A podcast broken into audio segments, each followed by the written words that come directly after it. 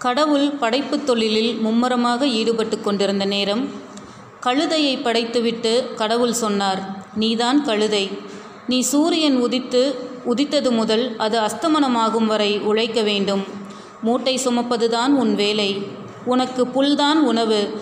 உனக்கு அறிவெல்லாம் கிடையாது. நீ ஐம்பது ஆண்டுகள் வரை வாழலாம் என்று கூறினார். கழுதை உடனே கடவுளிடம் இறைவா ஐம்பது ஆண்டுகள் நான் வாழ்வதா? வேண்டவே வேண்டாம். நீங்கள் கூறிய கடின உழைப்போடு இருபது வருடங்கள் வாழ்ந்தாலே போதும். ஆயுளை இருபது ஆண்டுகளாக குறைத்தருள வேண்டும் என்று கேட்டது. கடவுள் சரி யாம் அப்படியே செய்வோம் சென்று வா என்று கழுதையிடம் கூறியார் கூறினார். பின்னர் கடவுள் நாயை படைத்தார். கடவுள் நாயை பார்த்து நீதான் நாய். மனிதர்களுடைய வீட்டை காவல் காப்பதுதான் உன் வேலை. நீ அவனுக்கு நன்றி உள்ளவனாய் இருப்பாய். அவன் உனக்கு போடுகிற சோற்றுப் பருக்கைகளை உண்டு கொள்ளலாம் நீ நாயாக முப்பது வருடங்கள் வாழ அருள் புரிகிறேன் என்று கூறினார். கடவுள் கூறியதை கேட்ட நாய் அதிர்ந்து போனது. இறைவா உன் சொற்படி விசுவாசத்தோடு வேலை செய்ய நான் தயாராக இருக்கிறேன். ஆனால் என் ஆயுட்காலத்தை பதினைந்து வருடங்களாக குறைத்து விடுங்கள் என்று கேட் கேட்டுக்கொண்டது நாய். கடவுள் அவ்வாறே அருளினார். பின்னர் கடவுள் ஒரு குரங்கை பார்த்துவிட்டு அதனிடம் சொன்னார் உன் பெயர் குரங்கு. நீ மரத்துக்கு மரம் தாவி திரிவாய். நீ மக்களை மகிழ்விக்க பல குறும்புகள் செய்வாய். நீ இருபது வருடங்கள் வரை வாழலாம்.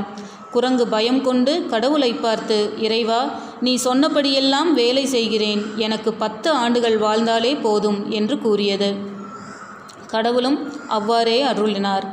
கடைசியில் கடவுள் மனிதனை படைத்துவிட்டு அவனிடம் இவ்வாறு கூறினார் நீதான் மனிதன் ஆறறிவு படைத்தவர். நீ உன் புத்தியை பயன்படுத்தி வாழ்வாய். உனக்கு சேவகம் செய்ய சில விலங்குகளையும் படைத்துள்ளேன். இந்த உலகத்தையே ஆட்டி படைக்க முடியும் உன்னால். இப்படிப்பட்ட அதிசய அற்புத பிறவியான நீ இருபது ஆண்டுகளே வாழ்வாய். கடவுள் கூறியதில் திருப்தியடையாத மனிதன் கடவுள கடவுளிடம் வேண்டினான். இறைவா மனிதனாக இருக்கும் எனக்கு இருபது ஆண்டுகள்தானா? ஆயுள் நான் நல்ல முறையில் வாழ்ந்து காட்ட விரும்புகிறேன். எனவே கழுதை வேண்டாமென்று ஒதுக்கிவிட்ட முப்பது ஆண்டுகளையும் நாய் விரும்பாத பதினைந்து ஆண்டுகளையும் குரங்கு மறு மறுத்துவிட்ட பத்து ஆண்டுகளையும் எனக்கு தாருங்கள் என்று பேராசையோடு கூறினார் மனிதன். மனிதனின் வேண்டுகோளை கடவுள் ஏற்றுக்கொண்டார். கடவுளின் படைப்புத் தொழில் முடிந்துவிட்டது. மனிதனின் வாழ்க்கை தொடங்கியது. மனிதன் மனிதனாக இருப்பது இருபது ஆண்டுகள் வாழ்ந்தான்.